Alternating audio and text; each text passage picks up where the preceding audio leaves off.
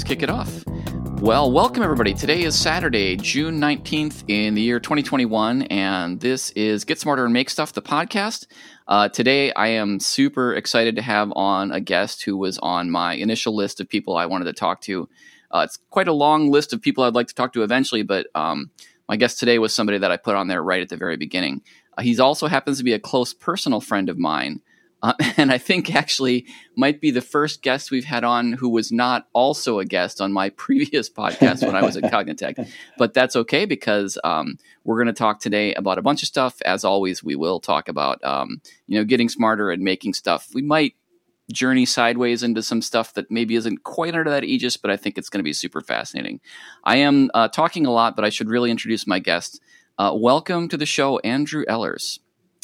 Thank you very much. Thanks, Craig. Yeah, no, it's great to have you here. Uh, so, you know, I mean, it, you one of the reasons that you were a natural for uh, me to have on the show is that you know you and I have been friends uh, for a long time, uh, in mm-hmm. part by virtue of the fact that um, our families are sort of you know uh, they, that we really get along. So we have we both have two daughters. The the daughters get along, our wives get along, and um, you know our kids have been in school together for a long time.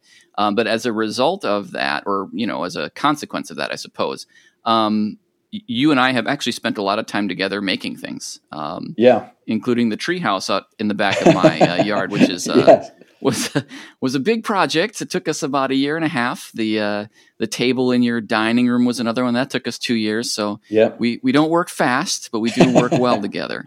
Um, so anyway, so I think there's a lot of things that we could talk about along those lines. But you know, I, I mean, this show is pretty pretty casual. Um, I, I guess maybe I'll just I'll just throw it to you to pick, you know, whatever is interesting to you in the realm of stuff you have made or are making or would like to make. Same thing for learning or or really anything because it's my show and we can sure. talk about whatever I want. So, yeah, go, throw it to you. Well, maybe uh, I can talk about two projects that are we we worked on one specifically together. You mentioned it, the uh, the table, which is a mm-hmm. cherry wood table, and then my current project, um, which is a 11 foot hollow core wooden stand up paddleboard. Yes. And I think the what's what's great about these two projects and talking about them is, um, and I've I've talked to you about this before, is in the all my projects, including the table, have been about trying to get wood as straight and flat as possible.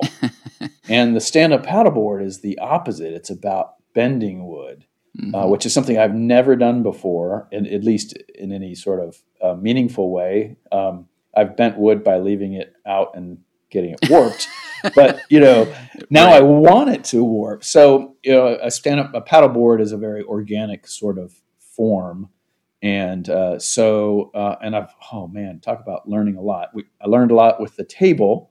Um, yeah, me too. We can go we can go on forever on that. Sure, yeah, um, totally. And I've just this whole this um, paddleboard has been a whole new learning experience again. Uh, and and to, to boil it all down about how to bend wood, yeah, and do it uh, in a way that that works.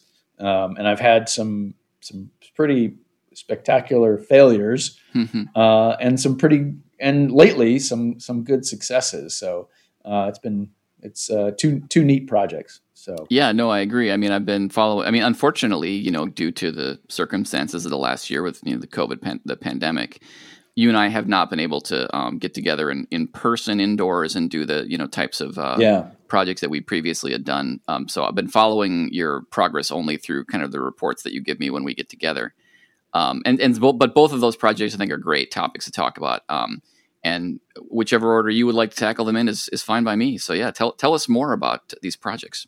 Okay. Well, the uh, so let's start with the table because that's okay. the um, the older project, I should say, and um, I think we started in and uh, Craig. Uh, for the audience, uh, it, this was a both both of us working together project. I was the benefactor because I got the product at the end, um, but I think we started in winter, and the whole point was to make a table for we have a sunroom on the back house, and we needed. I was using a folding table uh, as sort of a nice, ta- uh, not nice, a table to sit in. So I thought, well, I want a a nice farm table. It was the point was not that it was perfect, but sort of like a farm table that's um, you know beefy and um, looks good, but you know there's there's a few flaws here, almost almost as part of the program. So um, again, we I think we started in fall, and the intent was that when the sunroom in spring was open, that's when the table would be done. Mm-hmm. Uh, and as you mentioned, two years later, it was done. Definitely, um, my favorite uh, term of is um, I think it's called Hofstadter's law. Is you know, a project will take twice as long as you think it will, even if you take into account Hofstadter's law. right. Yes. And that is that is the the epitome of any project that I take on. Is it takes four times as long as I account, even when I'm accounting for taking twice as long. So anyway, uh, but um, and the challenge there, of course, it's a table, is to um, and basically it's cherry wood, and I can't remember if it's uh, help me out here, Craig. Not four ten or how do you how oh, do you yeah. Thickness Uh, it was a four quarter, like yeah, it was like it Yeah, was six yeah. six quarter, eight, maybe even some of it was eight quarters. So yeah, I think so lumber. Yeah, I think it was. We started with eight quarter, Yeah. and um, it was rough, rough hewn. So we had to get it down to. We had to get it flat, and we had to get it smooth, Right. and that took a lot of work. Um, and um, we had one adventure where, um, so I come as I think all of our parents' generation. I come from the power tool generation, or I was trained from the power tool generation. So using things like hand planes and stuff was sort of um, foreign to me. So Well, right, because neither one of us owned a like fully functional table saw. I don't have one at all, and you have you have a, a Yeah, rather I- older one that wasn't really up to the task. which is scary. Yeah. it's a little scary, yeah. I mean, I find them all scary, but that one's particularly scary. Yeah. So, um, so at one point I was like, ah, you know, I don't know how to do this. So we had one adventure where we took the boards down to uh, a, a, a more advanced hobbyist who had a, a, a table sander. Oh yeah, this guy. belt- oh man, he, he had a palace of tools, right? He had rented some. Did yeah, Yeah, And um, so, anyway, unfortunately, halfway through the uh, sanding process that he was doing for us, the sander broke. yeah. This was Uh, a it was a, a wide belt drum sander. I think it was like thirty six right. inches wide or something like that. Yeah, yeah, yeah. It was impressive. So it was impressive, but he he all of his tools he had gotten secondhand. He had this giant bandsaw that he got from the old wood shop at Fort Belvoir, which is the army fort, uh, army installation not too far from here when their wood shop had shut down. But he had this belt table. What do you call it? Drum sander. Drum Mhm. sander is the right word. And uh, anyway, it kept breaking down. Finally, it broke down. But um, anyway, so we've I, we finally had to. I finally had to learn how to plane with a Yes. planer. I just uh, so if I can jump in there for one second, Yeah. I, I remember this so this this journey to this. He had rented like a like an industrial bay, and he had filled it with all these tools, and it was pretty amazing. But I remember, you know, the idea was you could bring your stuff there, and he would, you know, help you with this. But I remember watching him jockey one of these. So an eight quarter board is two inches thick. So this was a 2 Mhm. inch thick piece of cherry, which is a hardwood, so it's relatively dense. They were probably you know 12 inches wide and then you know close to eight feet long. So it probably weighed like what 75 pounds yeah, it- yeah, yeah. and this guy is i mean i mean he was not the biggest guy in the room you know between the three of us Yeah. he was a fairly small little bit older than us even i remember watching him muscle one of these 75 pound boards across the joiner Yeah. and it's the only time i think i've ever stepped in to stop somebody from using one of their own tools yeah, it was it was scary. i couldn't watch him do it he was like leaning into this thing and i'm like dude if you lose your if you lose your grip on this you're going to fall right into these rotating Ugh, blades. It was Yeah. terrifying. Anyway, Yeah, but we, was. we got through it. We got your boards, you know, Yeah. relatively straight and flat, at least on one edge. And then, like you were saying, then Right. then you had to to get the edges straight. And for that, we decided to use hand planes. yeah, and that that eventually worked. I mean, it, it took a while, and Yeah, I will say this: um, if you have a, a plane that is set up right on wood that is set up right, there is nothing more satisfying than Yes. planing wood. I could I could sit and plane just turn a board into shavings all Yeah. day long and be it's like Zen or something. I it don't really know, is. It even makes a um, nice sound. It does. It Yeah. does, and it's just so satisfying. Um, so anyway, that was a great experience, and we finally that that was the tabletop, and then Yes. the the experience of the legs was doing. Um, um, oh, it's escaped me. Through tenon joinery, Tenon, tenon, Yeah. yeah. joinery, and again, something I had never done before, and um, had to learn how to use chisels, and Yep. um, and get it all sort of straight. Um, but that was fantastic, you know. And uh, there's just a lot of satisfaction when you when you get it mostly right. yeah, no, I mean it's like any project; it's not perfect, but uh, yeah, but that you you've been at that table, you know, eating with your family on and Mhm. off, or at least whenever you use that one instead of the other one Yeah. for, for for several years now. And it, I I'm- every time I come over, which has unfortunately been a long time now, I actually go and visit it. like I got to go look at it. it's it's it really is. I'm I'm really proud of it, and and and you have uh, I have to thank you a lot for it. But it's it's really great. I would say the only major flaw, I'll call it a major flaw, is it's just a little bit too high. Yeah, it isn't it So- funny? Is yeah, this is an interesting thing. I mean, Um, I experience the same thing when I sit at it. It's not like a problem, but you're sitting there, you're like, something's a little off, and it's it's so fascinating to me that um, things like countertops and tables and chairs, they have very particular dimensions that Yeah. are obviously driven by human anatomy. So, for instance, if you're yeah, sitting at a chair, your legs are going to want to be at 90 degrees. And if you're an inch higher, they might be at, you know, 80, your knee might be bent at 80 degrees, and you will perceive that as being somehow off.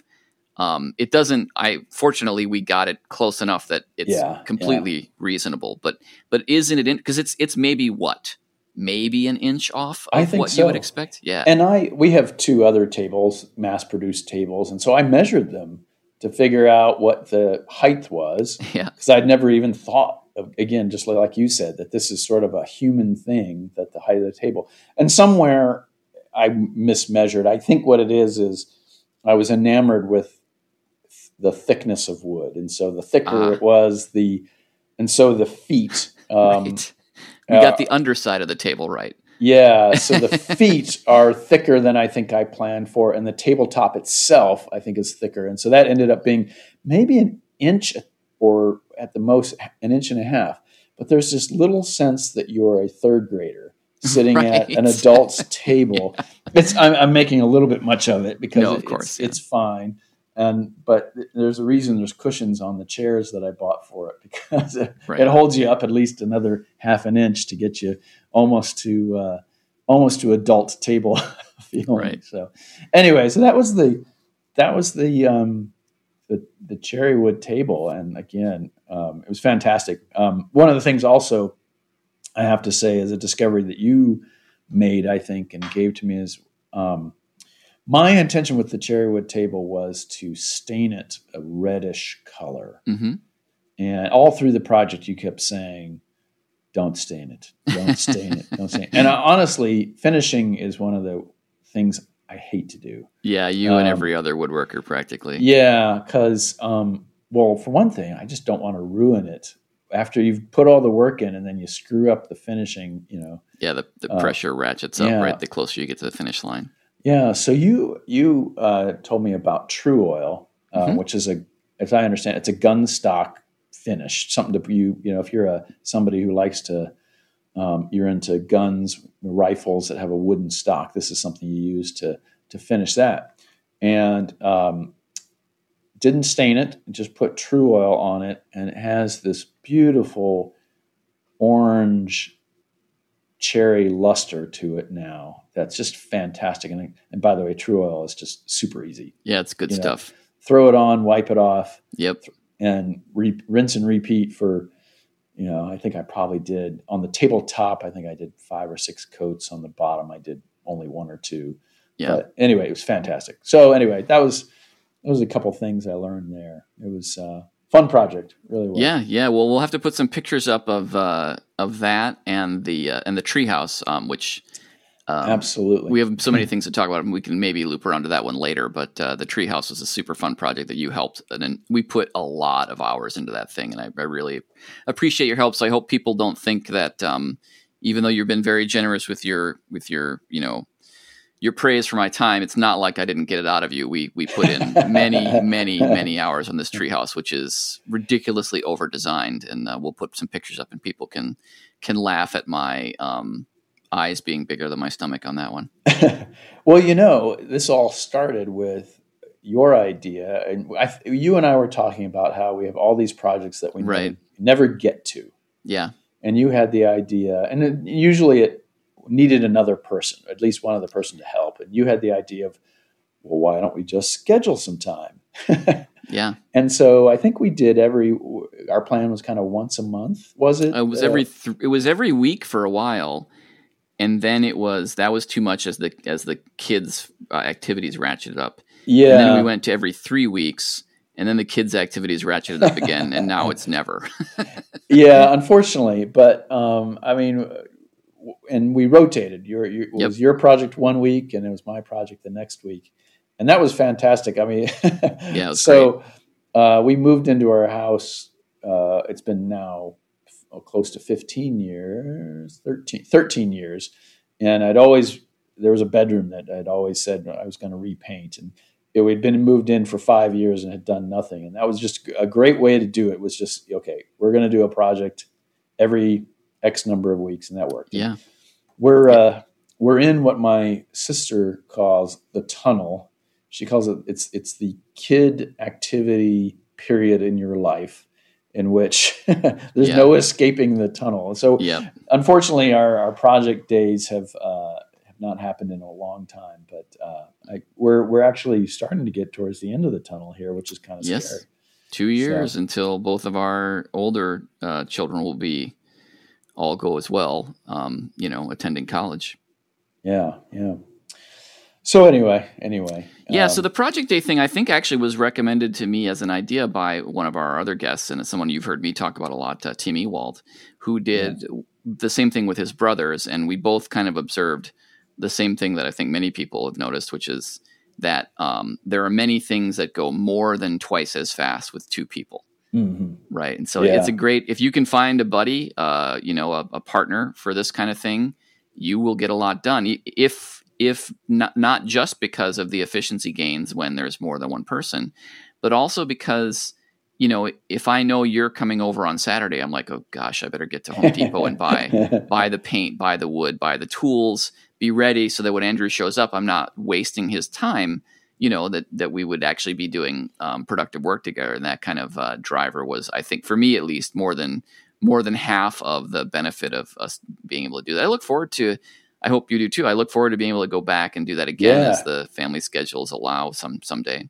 Yeah absolutely. And i would to add to your you know the the multiplying effect is also the skill sharing yes. that happens when you know, for instance, again, I said I've never I'd never done hand planing before, and I think you were a year or, or, or maybe less, but you were a few months ahead of me on yeah. on the learning how to hand plane, and so instead of staring at YouTube for hours, um, you know, you gave me a few pointers, and and away we went. So I think that that also is a is a benefit to doing the absolutely paired yeah. woodworking or paired projecting uh, yeah, and so now so. you've done steam bending. It was one of the other projects you mentioned, which is actually something I've never done. And so, you know, I could well imagine, uh, you know, when I get to a point where I have a project that requires it, because it's a technique that I'd really like to try out at some point. Um, Tim actually was on the show as well, and he talked about the fact that as his woodworking has progressed, a big thing that he's done is the same thing that you've done, which is to move from mostly rectilinear forms to wanting to work with curved forms. Yeah. Um, and so, you know, that's also kind of a transition I haven't made yet, in part because uh, I've been all over the, I've scattered all over the place. I mean, like metalworking and pottery and you know, whatever. But, um, but yeah, the fact that you've done this steam bending is going to be something that I hope I will definitely be picking your brain. Um, might be a reasonable segue there to talk that, about. I was just yeah. going to say that is a great segue to go for it. Stand up paddleboard. So, um, just the background on the project, uh, and maybe listeners will appreciate that.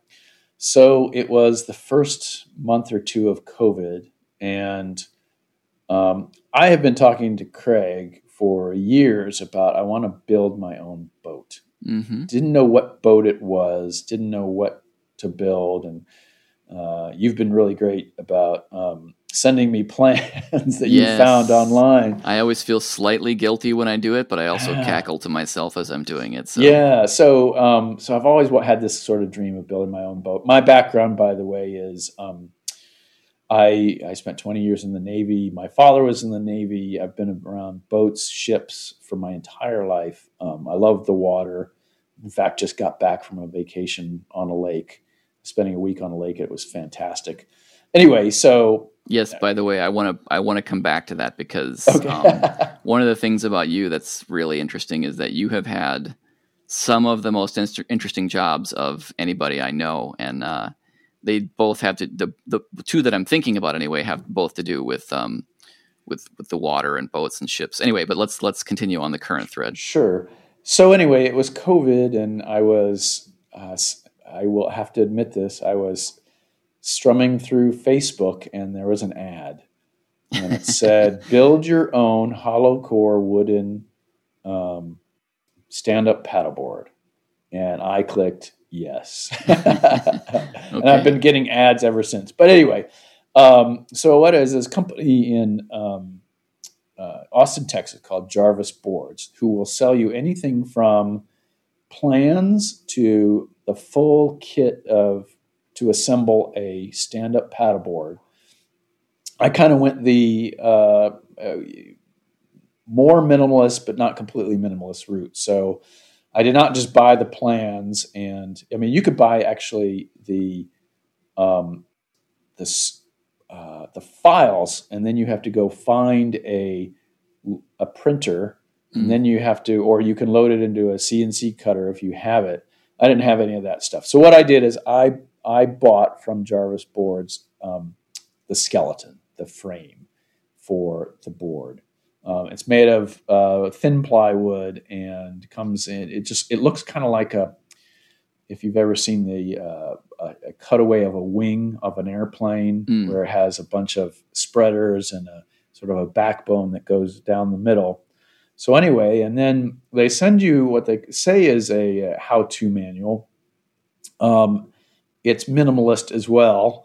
Uh, I mean, it kind of tells you the order in which you should assemble this thing and sort of what you need for the basics. But there's a lot m- missing. If you wanted a step by step detailed instructions on how to assemble this wooden paddleboard, it's not there. But to me, it's awesome because it's getting back to sort of the theme of, of this podcast is it was it's about learning hmm and so, um, and and what I've discovered is the theme of this project is again bending wood, is Mhm. curving wood, which has been the opposite of, of of what I've done before, the rectilinear type stuff.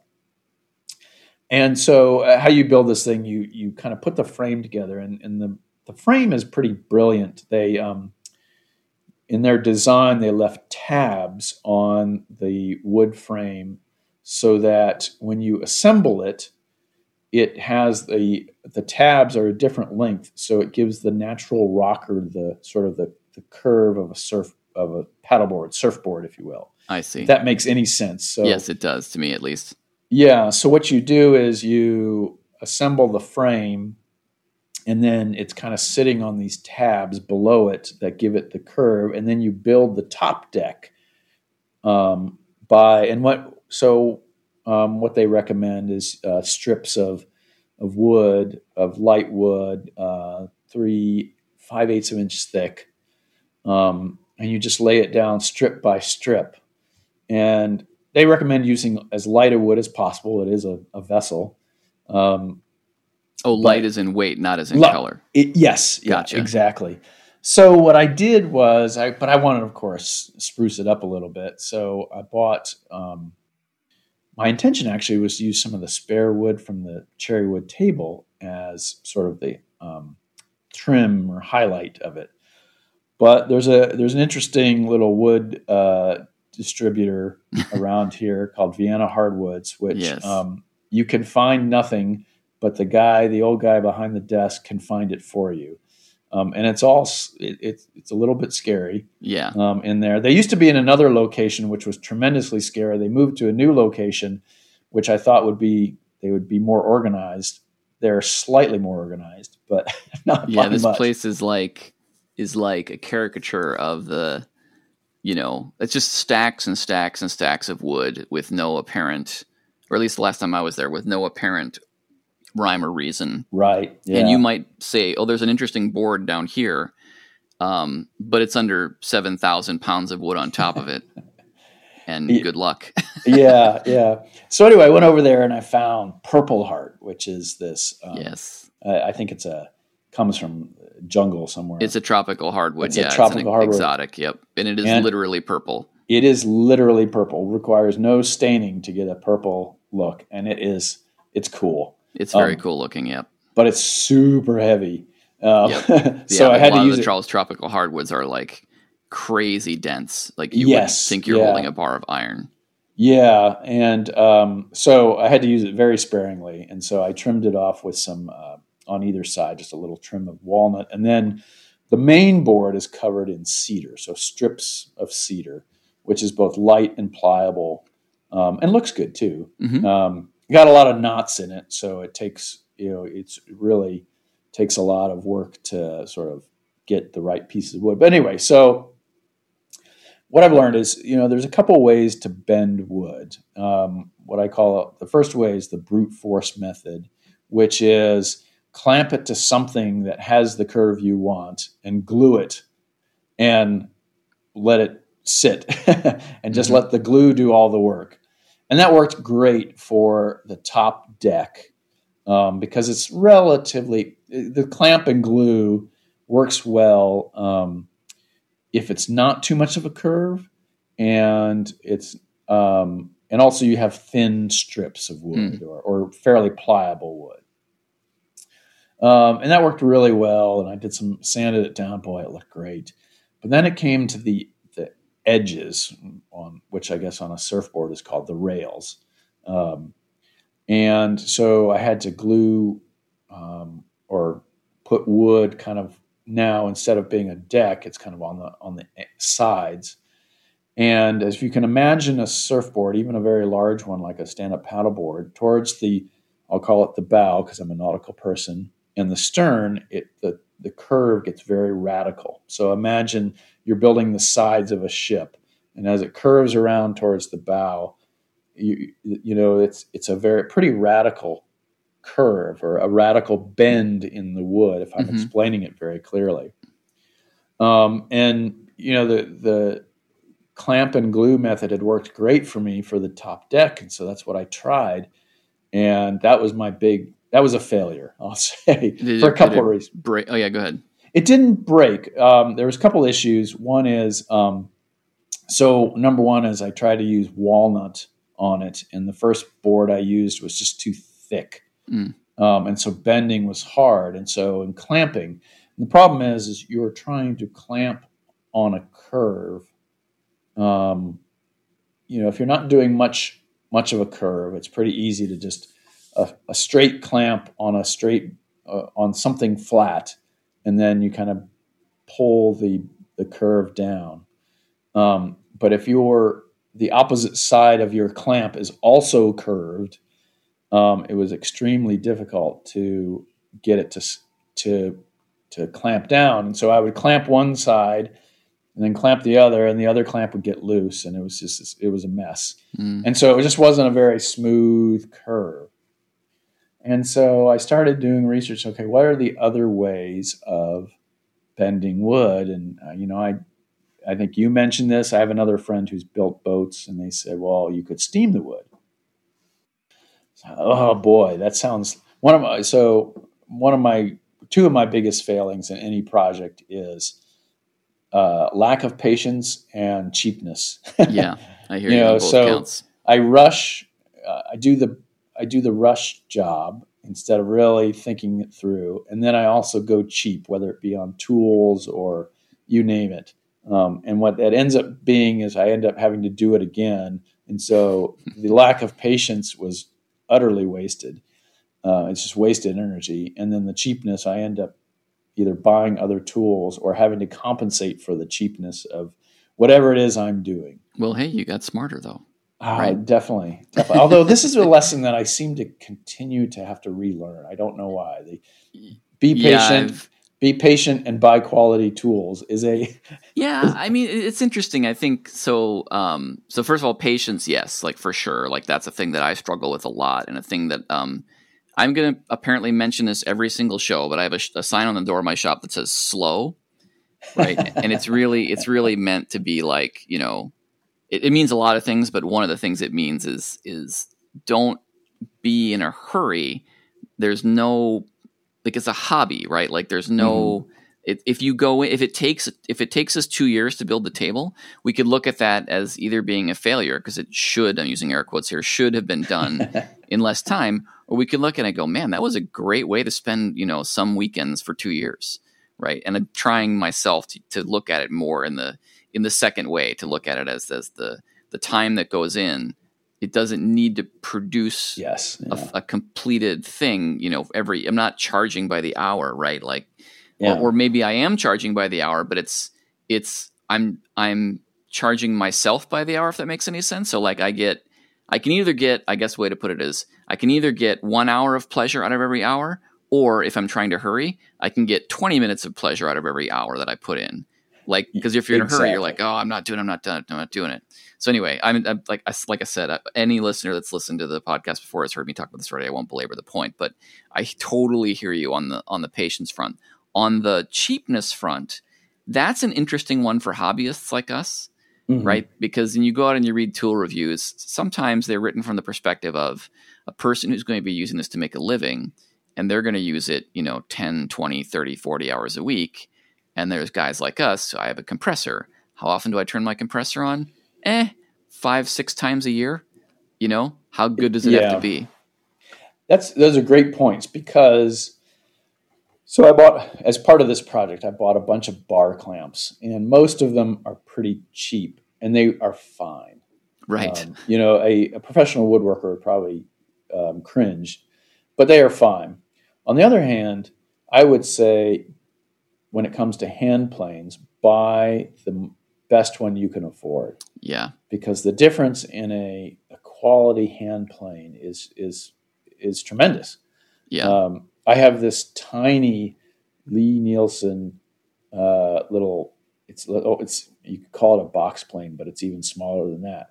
But it's my, my little Ferrari. You know, I could afford. That's the what I could afford. yeah, it's beautiful. You know, and I love that little thing, and it and it works just perfectly for these little type type of jobs. But yeah, so that's that's a great point. Is there are things that, um, yeah, kind of going the amateur route or amateur tools is just perfectly fine. Yeah, um, and, and then there are other things that just, and it's kind of it's funny. It's that's part of the learning process as well. Is what where do you need to right. to focus? Uh, you know, eat and and because if you if you buy a quality tool, you're I think you're more than likely going to use it again.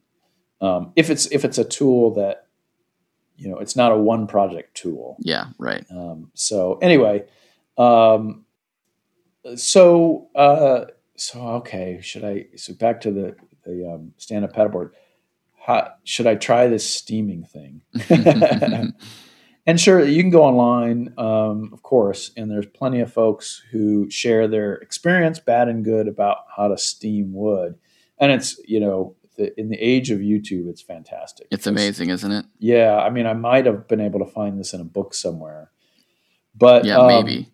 Maybe, yeah. So uh, I said, well, okay, I'm going to try this. And you can buy the, the hardest part of a steam box uh, a box in which you can, and I'm using that term loosely, you'll understand why in a second.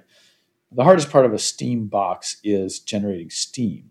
Mm. How do you, what do you use to generate the steam? And there are kits you can buy online um, that are meant to be a hobbyist steam box or a steam generator for a steam box. Mm-hmm. Um, but of course, these are a hundred dollars, and I'm cheap. I mentioned this. I'm like, ah, oh, hundred bucks for, you know, I don't know how much I mean, I am going to steam wood, really, even after this project. Um, but hundred bucks, oh man! But I was happened to remember that years ago, my uh, my wife had bought a clothes steamer. Like it's this this stand which has a tank at the bottom. It creates steam that you can take wrinkles out of clothes. Never worked very well, and eventually it ended up just in our basement storage area. Mm-hmm. And I've been meaning for years to throw it out or give it away or something, but luckily I hadn't. and yeah. it dawned on me, ah, I have a steam generator that I don't have to buy. Mm-hmm. Um, and sure enough, um, it worked um, with a little bit of um, with a little bit of uh, modification. You're going to say duct tape, aren't you? I, I did actually at one point use duct tape. Um, yes. Duct tape didn't hold too long, but no. but it was it actually helped me like figure out what was wrong. There, so there's this little. Um, it allows it keeps it from overheating if or running what it's really meant for is if you run out of water i see it doesn't right. burn itself up but um, i learned online once again that this particular model of clothes steamer that switch is wonky and it uh, um, it, it just randomly trips. Yeah, well, I mean, the first rule of bodging anything together is clearly to disable all the safety features, right? Well, exactly, and that's yeah. where the that's where the duct tape came in. Is I tried right. to duct tape this little oh. switch open. Oh. Now, oh, I knew you had used the steamer, but I did not know that you duct tape the safety so, feature. That is fantastic. Yeah. So for for listeners out there, one thing I promised myself is uh, number one is I would always I would never walk away from it. so right. that so that when when the water if the water ever ran out, it wouldn't burn the house down because I duct taped the the uh, heat switch on. So anyway, I actually kind of um, didn't end up using the duct tape. I just figured out how to get the heat switch to reset. Um, it still goes off randomly, but it, will reset as long as you got water in it. So I do. So anyway, so how I um, again online you will find how to build a box. The, so you have the steam generator, and then you have a box, which is generally a long, narrow box. Um, most people build it out of wood that you put your wood that you want to bend into. Um, I was cheap and impatient so instead of building a wooden box, I just got a um, four inch PVC pipe mm-hmm. and and two end caps, and then I I um, epoxied the um, steamer hose. Took the steamer. There was a steamer like wand to use on your clothes. Took that off, and um, there was nice kind of um, uh, connection there, and just epoxied that to one end of the steam box and, and use the other end is where I put the wood in. So anyway, um, so I've tried it a couple times, and the first time, um, what you learn from steam box is um, when you pull something out of the steam box to go ahead and bend it, you have about thirty seconds to clamp and it's it. hot, right? And it is hot, so you have to wear gloves, and you have to put it onto your form. In my case, the board itself, the the stand-up paddleboard itself, the edge of the stand-up paddleboard is my form. Mm-hmm. But most folks, if they're doing this on a regular basis, will build like a, a jig in which they bend the wood around. So let's say you were building like a a a ski for a sleigh, and you want sort of the front of the, the of the ski to sort of curve up mm-hmm. like a traditional you, you build a form in which you'd clamp that, bend it around and clamp it to. But I'm just using the, the edge of my um, um, board to do it. But anyway, the first attempt I had at it, um, this was where clamping came in. I thought, well, I'll just use, I have some uh, nylon straps that I can cinch down. And so mm-hmm. if you can imagine this, I have the board sitting on its edge, and then I'm applying the wood on the opposite edge so opposite side. And then I figure, and I built a little framework that it sits on top of, and then this this strap goes up and over. Thought it would work great. Well, problem is, like clamping with straps takes time. Ah. And by the time I had all the straps, I, my first experiment, I pulled the board out, I put it on, and I knew I had limited time. By the time I had all the straps down, it was probably two minutes and so um, when you well, another thing I learned about bending wood is if you're doing the steaming method is no matter how much you bend it, it will bend back a little bit. Mhm. Spring back, I think it's called. Spring back, exactly. Yep. So, um, so part of the problem with using my board as a form is that it's it's never going to be perfect um, because if you really Sure. wanted to do it, you would want to you'd find a form that that um, is a little bit more radical than the actual curve you want, Right, so that when right. it springs back. Anyway, So So- sorry, I got to ask you. I don't think I've asked you this before. When you when you pull it out of the steam box, I mean, we all kind of think of you know wood as being a relatively rigid material. Obviously, if you make it thin, it can be you know more flexible. But like when you pull it out of the steam box, I mean, how is it a noodle? Is it like noticeably more bendy? Like, well, how Yeah. much does it make a difference? Is it a lot or is it more subtle? Um, I, I'd say very subtle. Oh, okay, Um, and it could be uh, the type of wood I'm using. So I'm using cedar again, Mhm. um, which, if I read correctly, actually hardwoods are better than. I've heard ash is an ideal, or can be a good wood for um yeah, for I steam heard, bending, I heard that too. which is very hard. Yeah.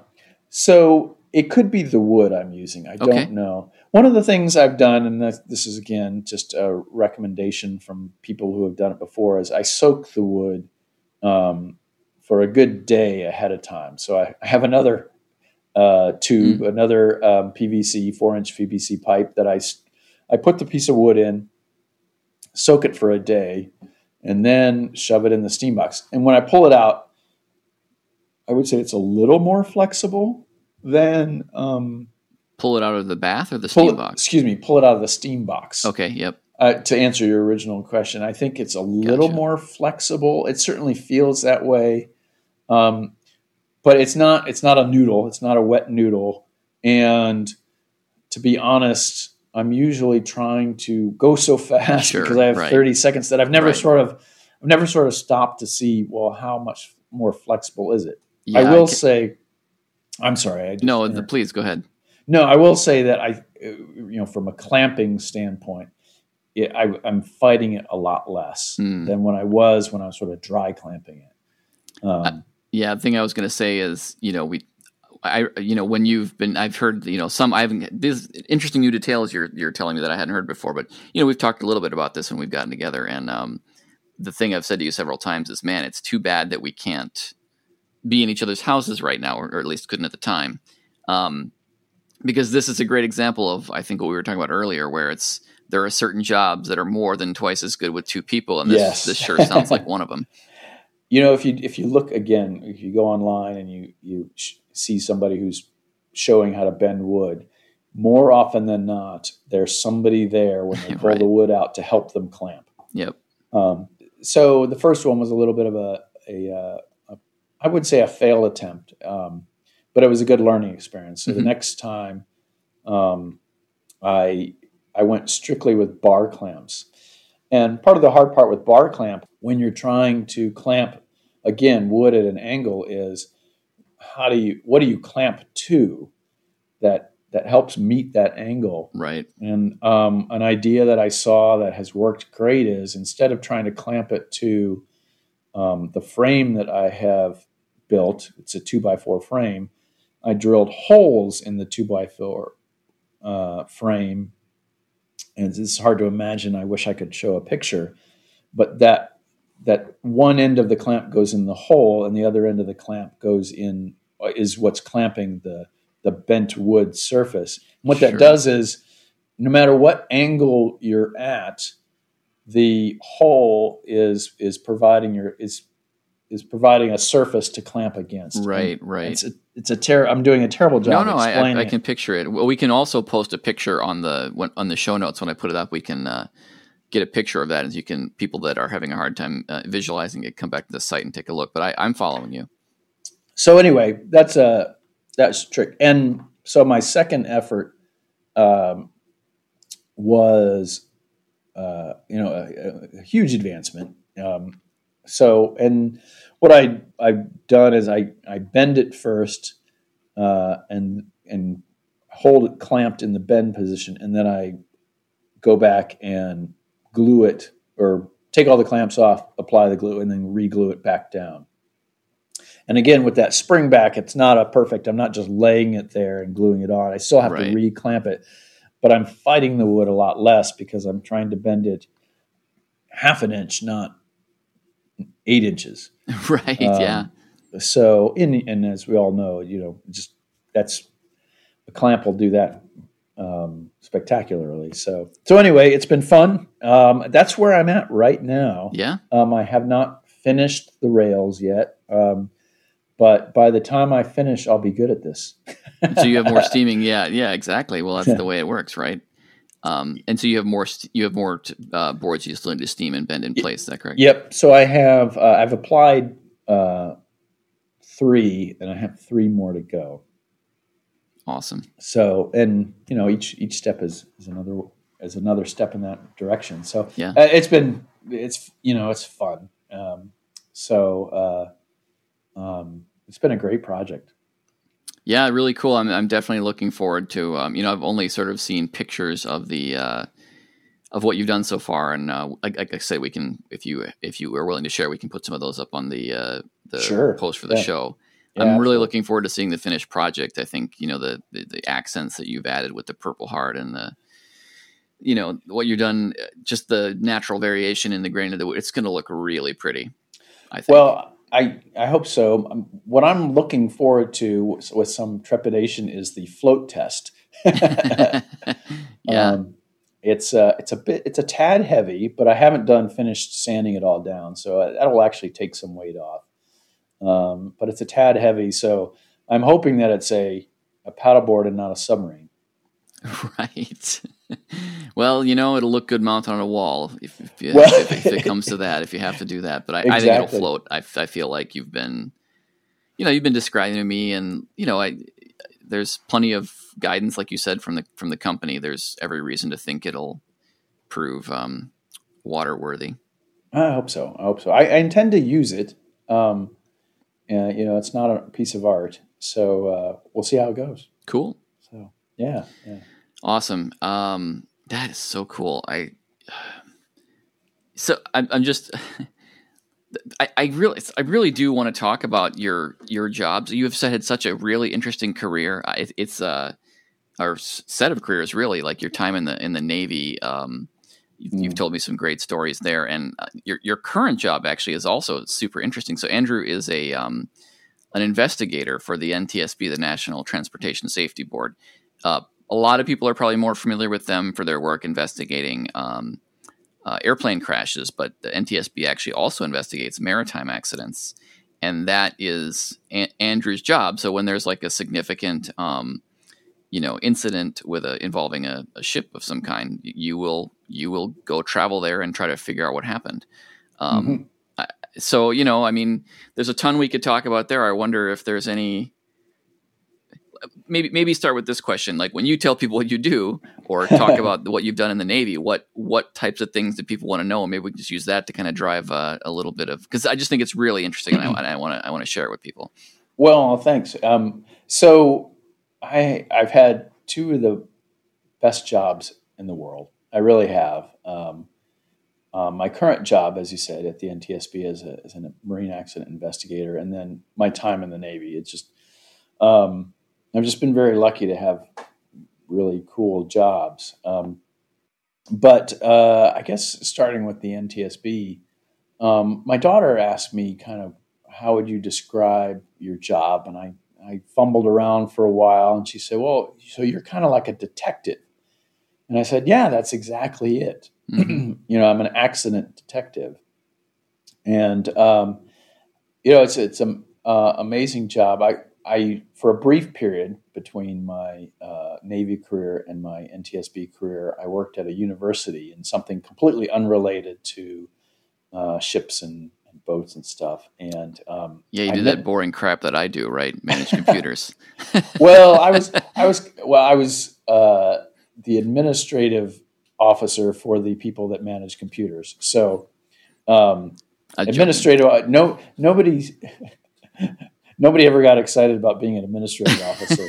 Um, and I and I apologize to all administrative officers out there because I know you do a lot of work. Uh, Have, I I will work. you know you know let's just cover our bases here. I, I greatly appreciate all of the people that I have worked for that have been good to work for, and I'm I'm sure that you were one of those, and so that's cool. But yeah, let's talk about the other things. yeah. So and and basically, I got I got I missed being around ships and mm. and sailors in the Navy, call them sailors. It's uh, in the um, commercial industry.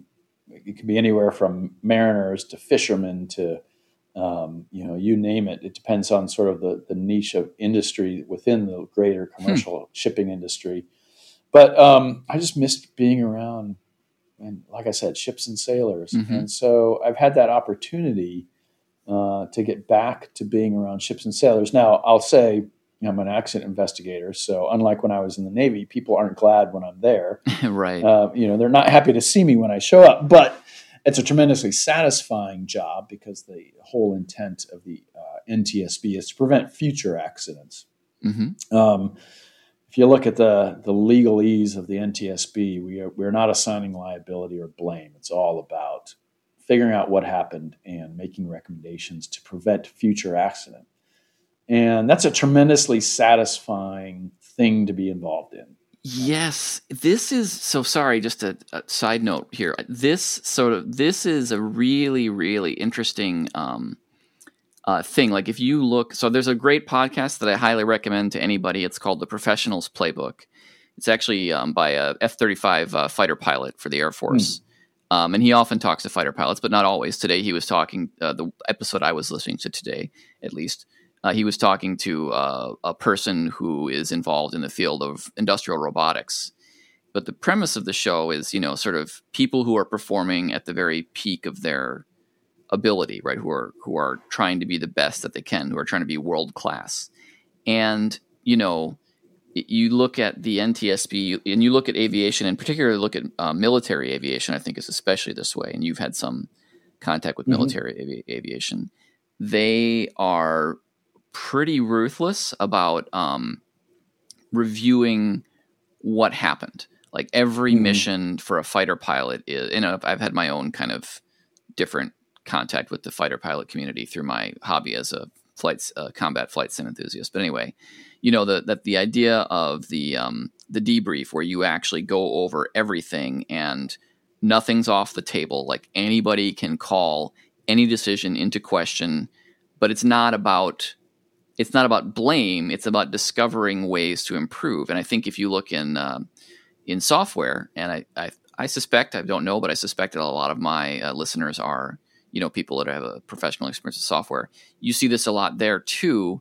Uh, in some ways, where you look at some of the um, the methodologies that are part of the broader agile uh, flavor, where there's this this notion of um, feedback loops, right? Positive mm-hmm. feedback loops, where you know you bring information about what is happening good or bad back into the decision um, uh, process as often as possible so that you can you know uh, hill climb i really i guess is it, in in the optimization sense your way towards a better solution more quickly. Yeah. And so i don't know i just find that like i mean you want to talk about you know learning and and and making things and getting better and stuff. I, I think you know what you're involved in is is that is that right is like is right, like yeah. we have to do this we have to look at the mistakes and figure out like how can we do better and then act on them obviously that's the important part um you know yeah. not beyond just learning anyway so sorry it's just a no. super interesting side note i think well you know you you touch on something i think the aviation community and i'll say that very broadly everyone from you know airline pilots to mm-hmm. commercial aviation to military uh, they are better than that than I think any other yep. or um, industry, if you will. And it's because the consequences are so great for failure. Um, so they are much better at the uh, self evaluation. Um, in the military, in particular, whenever there's an, an, airplane crash, there are two investigations that happen. There's a safety investigation and a a, performance, we'll call it a performance investigation. And the safety investigation and the performance investigation are completely separate. Hmm. And the intent is, and they, the, you know, you might say a finding of fault but when I say performance about um, investigation. Mhm. The intent is the safety investigation is all about figuring out what happened and preventing it from happening again. And there's no repercussions. None of that evidence is used to prosecute somebody. Um, and so the you know again the in the the output of that is a safer um, aviation.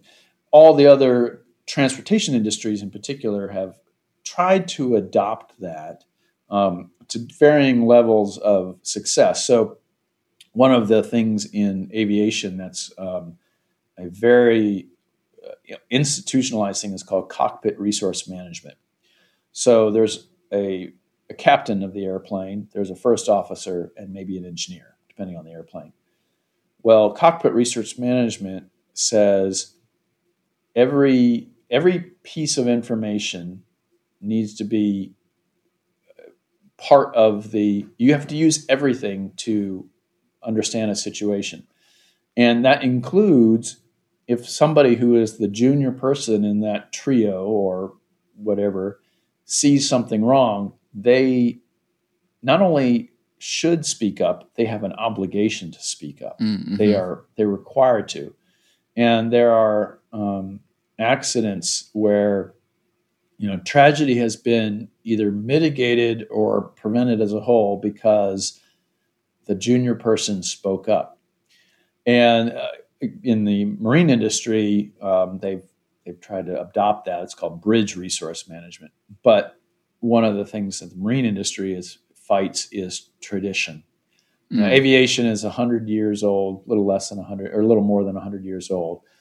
You know, seafaring and the the role of the captain is thousands of years old. Right. Yeah. And this this um, sense that the captain knows all um, and should not be questioned, um, knows all, sees all, is something that you really it takes some effort to challenge that.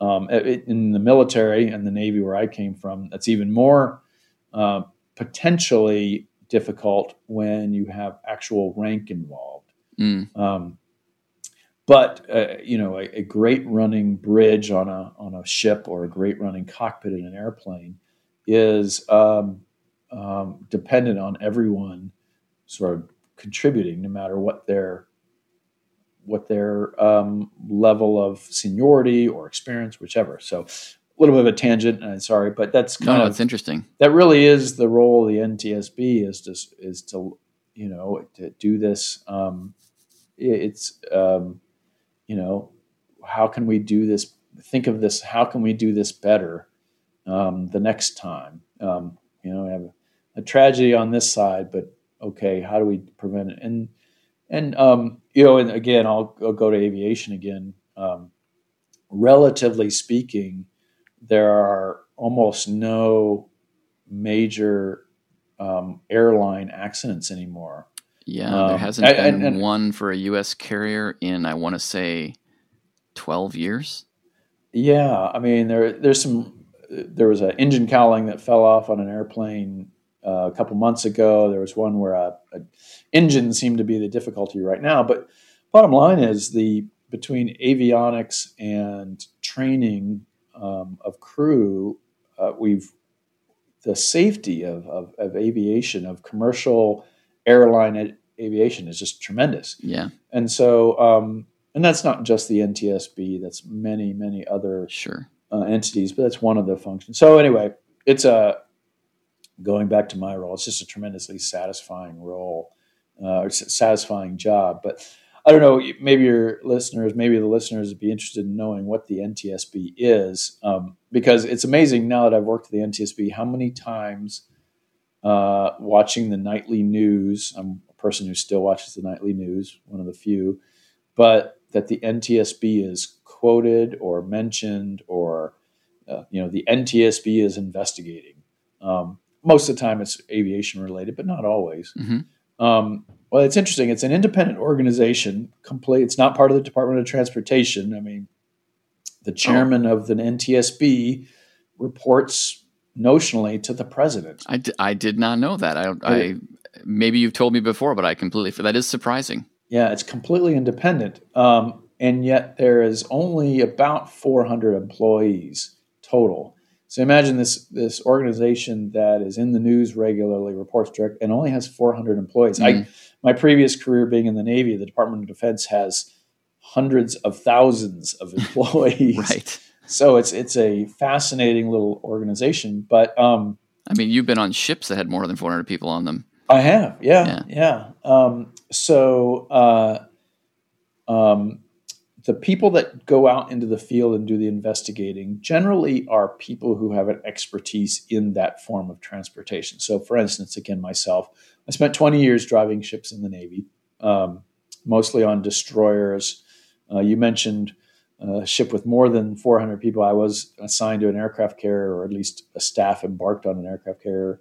Another totally different t- part of the Navy. Yeah, super interesting. We could talk. We'll, we'll maybe come back to that, but go ahead. But most of the folks uh, in our office um, are either former ship captains, whether it be commercial or um, otherwise, or um, chief engineers on ships. In the aviation side, it's yeah, former pilots and stuff like that.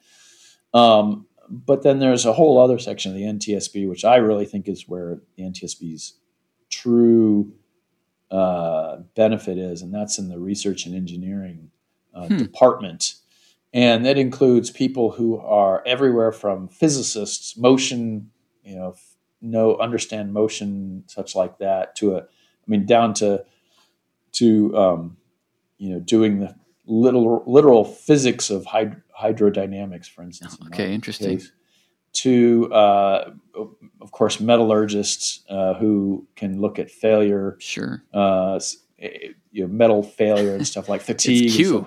It's Q. Yeah, yeah, and all these from the James Bond movies. Yeah, yeah. So there's all these folks who really are. That's where the expertise is. I mean, what what us field folks do is we bring the we sort of understand the business mm-hmm. so that we can explain it to the scientists who can then help us figure out where a failure happened um, so and it, it, so it's fascinating in that regard. Not everything is a um, uh, you know not everything comes down to science. There is still some human error involved in transportation accidents. There always will be. Um, it's interesting. I had we had a uh, one of the fields uh, in the in NTSB is called human performance, and um, it, one of our human performance experts who's uh, since retired but was a PhD and had pr- published a number of papers in human performance, and we were talking about autonomous vehicles.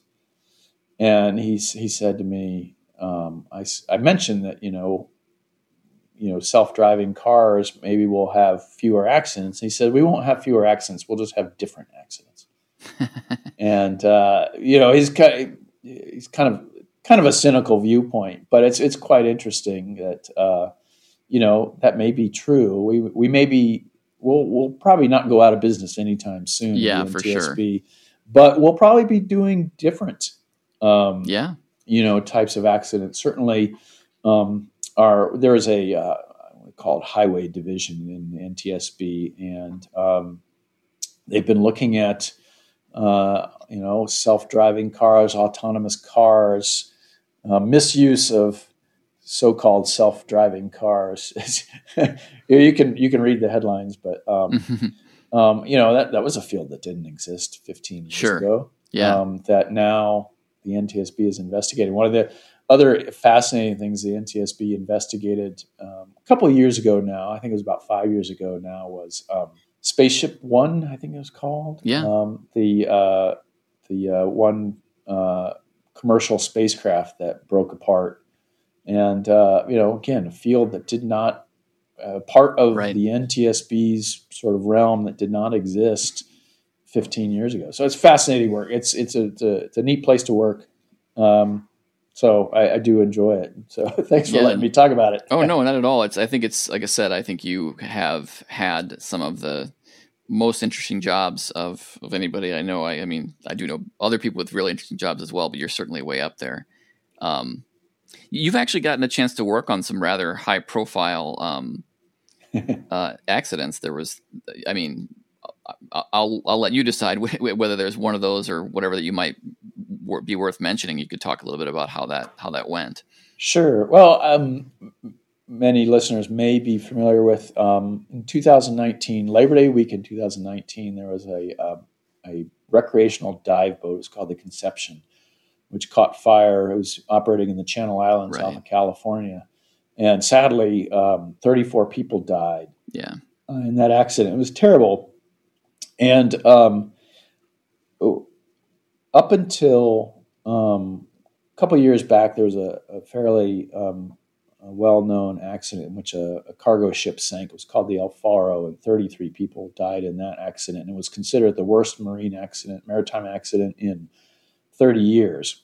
Well, this 75-foot dive boat, in terms of the human cost, 34 people died. So it was hmm. more costly and yet it was again a 75 foot wooden dive boat um, and um, we did not determine exactly what started the fire fire started in the middle of the night and everyone was asleep uh, including the crew which was a problem um, but um, one of the potential ignition sources was uh, lithium batteries or rechargeable batteries mm the um, so in diving, just like everything else, has been revolutionized by uh, battery technology, and so the night before the fire or the evening of the fire, the fire happened uh, in the early morning hours.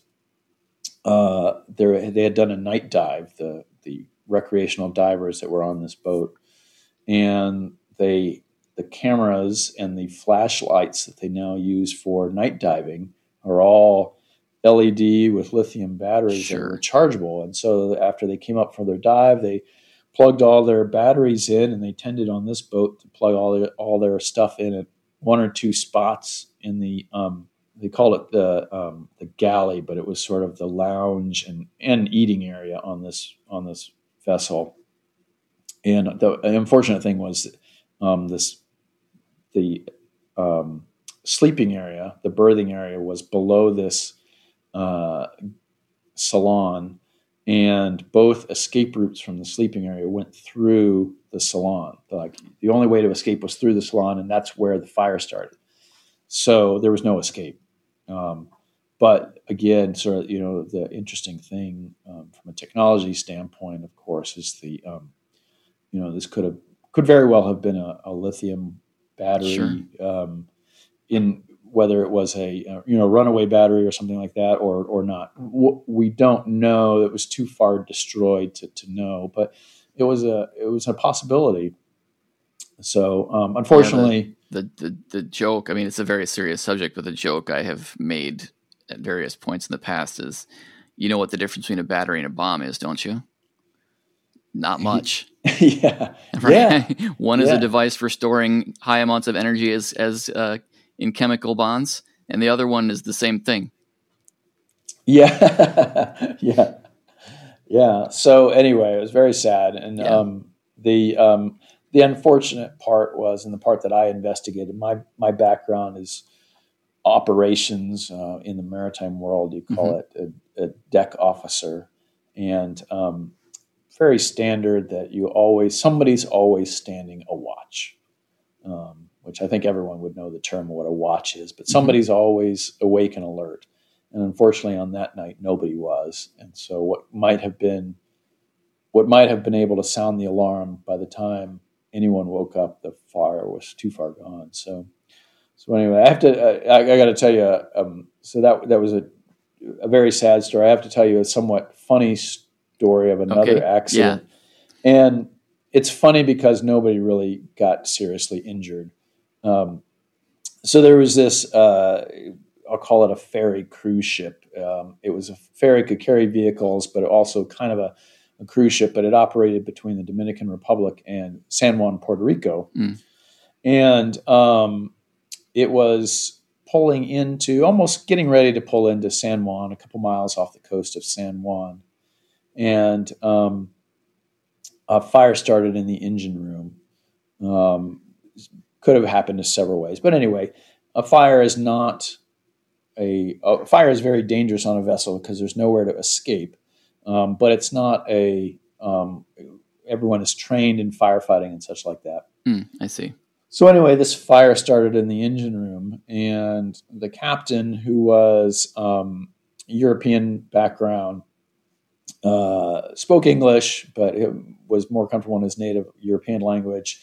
Most of the um, sub- lower crew and all of the passengers were Spanish speakers.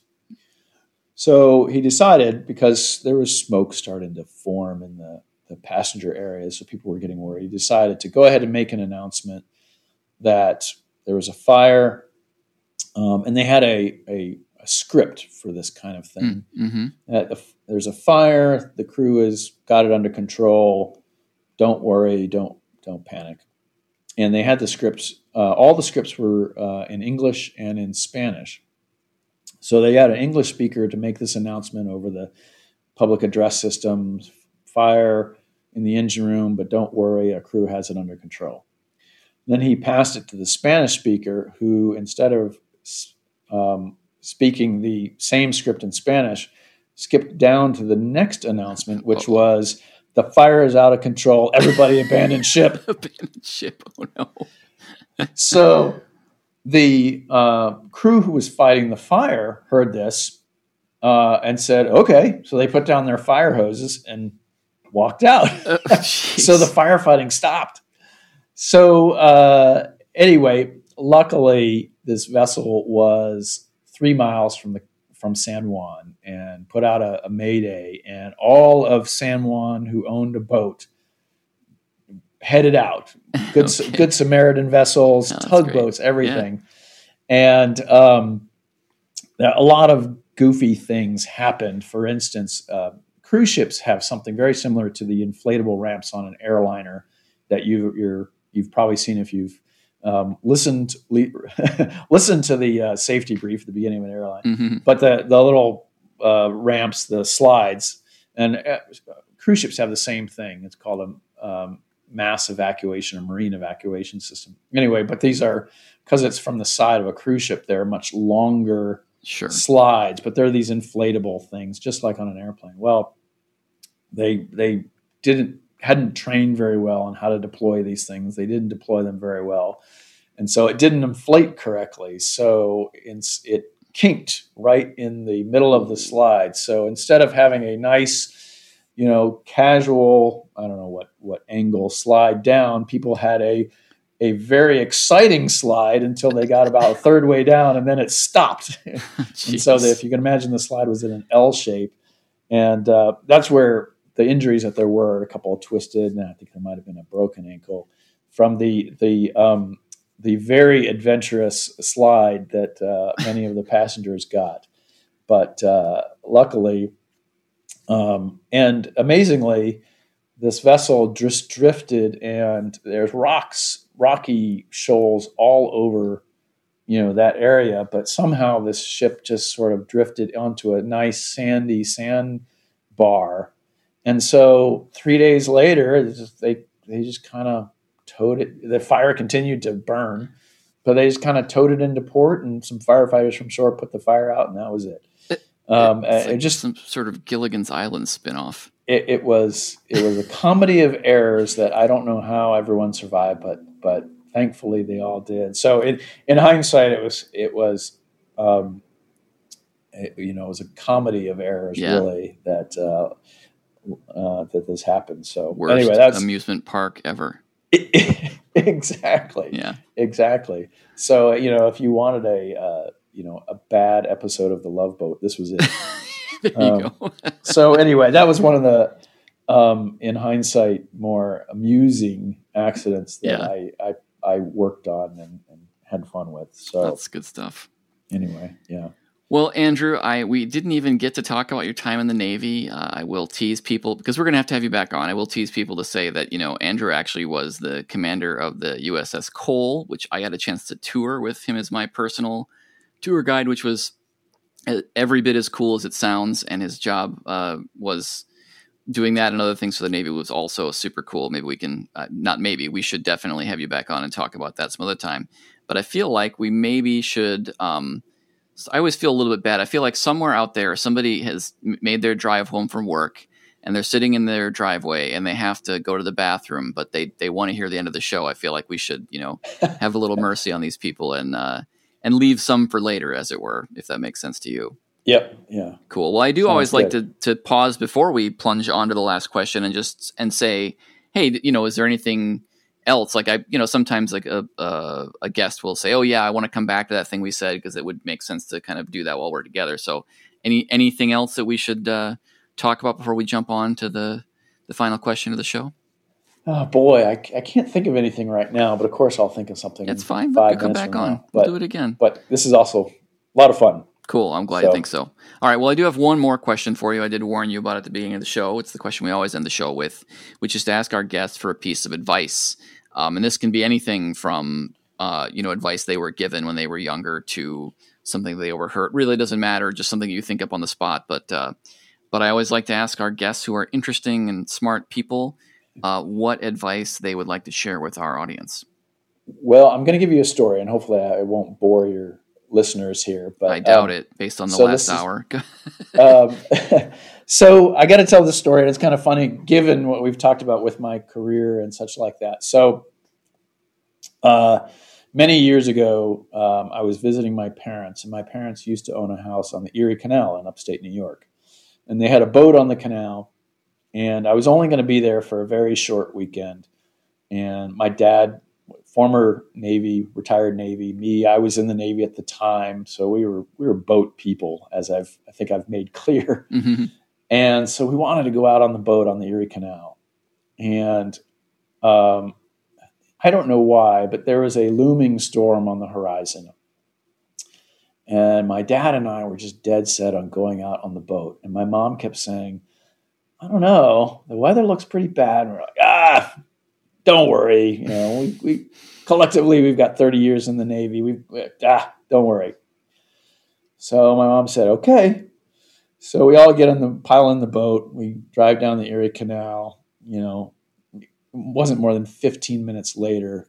We're in this thundering lightning, mm-hmm. rain deluge that's coming down, and uh, you know, we I'm driving the boat. We barely get back without getting struck by lightning. I almost ran into the pier, uh, trying to land the boat as quickly as possible. And uh, so, anyway, we get landed. We get back, and um, we're in the garage of my parents' house. My mom goes in to get us some towels. She didn't say anything, and and nor did she even give us a look. Yeah. But she goes in the house to get some towels, and my dad turns to me and says, "Andrew, marry a smart woman and then make sure you listen to her. yes. So my my advice to to listeners is marry somebody smart and make sure you listen to them. Yes, this is excellent advice. So I, I know your wife very well. I can yep. safely say you have done exactly that in marrying. I can't really maybe comment on all the listening that may or may not be happening. That's something between you and her, I suppose. Certainly, I know that I, uh, on many occasions, would have done better to listen to my very, very intelligent wife. Yes, um, that yeah. that's really, really good advice and a good reminder to me to to try to do that more often. Well, yeah. Andrew, thanks a ton for coming on. I mean, I, I, like I said, you were you know on my kind of list of okay, yes, clearly uh, this is a person that I want to talk to about you know these things, and um, you know I was not even remotely disappointed. I, I really really enjoyed our conversation, and I appreciate you come taking the time to uh, come on and do so today. Well, this was lots of fun. We I know you and I always have great conversations yeah. and, and, have a good time. So this was fun, and um, thanks for inviting me. Absolutely. All right, we will close it down there. Uh, thanks to our listeners, as always, for listening. Uh, this has been Get Smarter and Make Stuff.